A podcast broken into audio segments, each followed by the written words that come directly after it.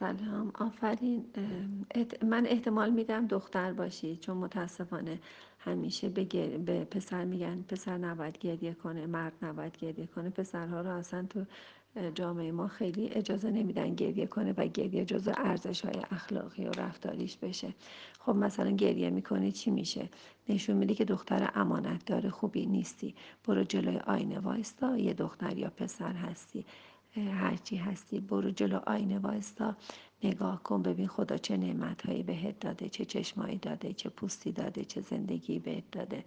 اول از خدا سپاسگزاری کن اول از خدا تشکر کن برای سلامتی هایی که داری حتی خطی که می‌تونی بنویسی انشایی که می‌تونی بنویسی همون گوشی که دستته می‌تونی وارد کانالی بشی دردتو مطرح کنی. چیز واسه توانایی که داری اول از خدا تشکر کن. بعد از خانواده که گوشی بهت دادن یا هر امکانات و راه رفتن و درس خوندن و مدرسه رو بهت دادن ازشون تشکر کن. بعدم برو طلب کار کن. شو از دوستت که یه ذره چپ بهت نگاه می‌کنه گریه در میاد. گریه ها گاهی وقتا تو خانواده ها ارزشه به عنوان ارزشه. مثلا گریه کردم. مثلا خیلی خوب کاری کرد خیلی بد کاری کردی گریه کردی انگار که مثلا خواستی که با خدا یه جوری در صلح نباشی که گریه کردی. یعنی چی گریه کردم؟ خواستی گریه نکنی. تو گریه می‌کنی ببین چه شکلی میشی. یه وقتایی که گریه می‌کنی حالتهای گریه رو جلو آینه بر خودت در بیار.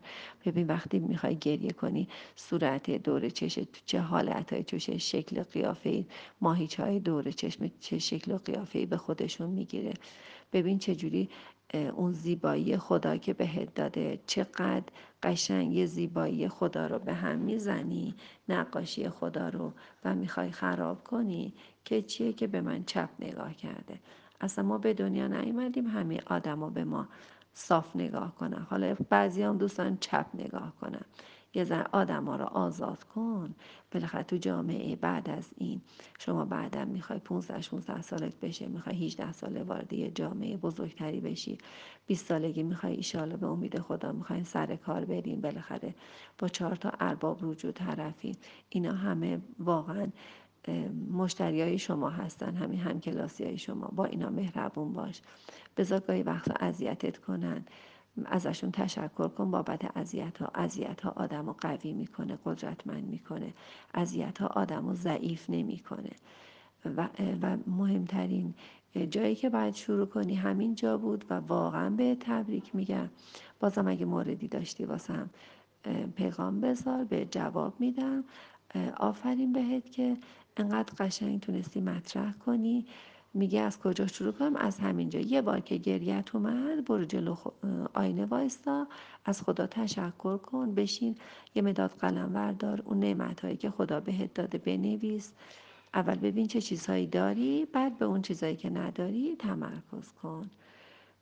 ببین اون تو اون قسمت هایی که چیزهایی که نداری ببین چه کار باید بکنی؟ چطوری اونا رو به دست بیاری؟ اول درآمد تو دارایی تو داراییت که زیباییت هست سلامتیت هست جوونیت هست اونها رو ببین چی داری بعد ببین چی می‌خوای بخری.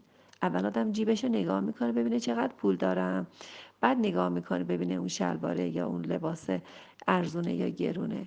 شما اول نعمتاتو نگاه کن یه مداد کاغذ بردار نعمتاتو بنویس ببین چه نعمتهایی داری.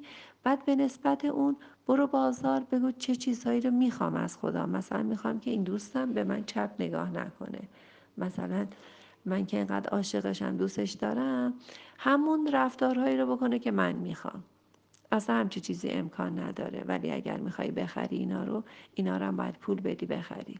یعنی همه چی رو باید بخری تو دنیا.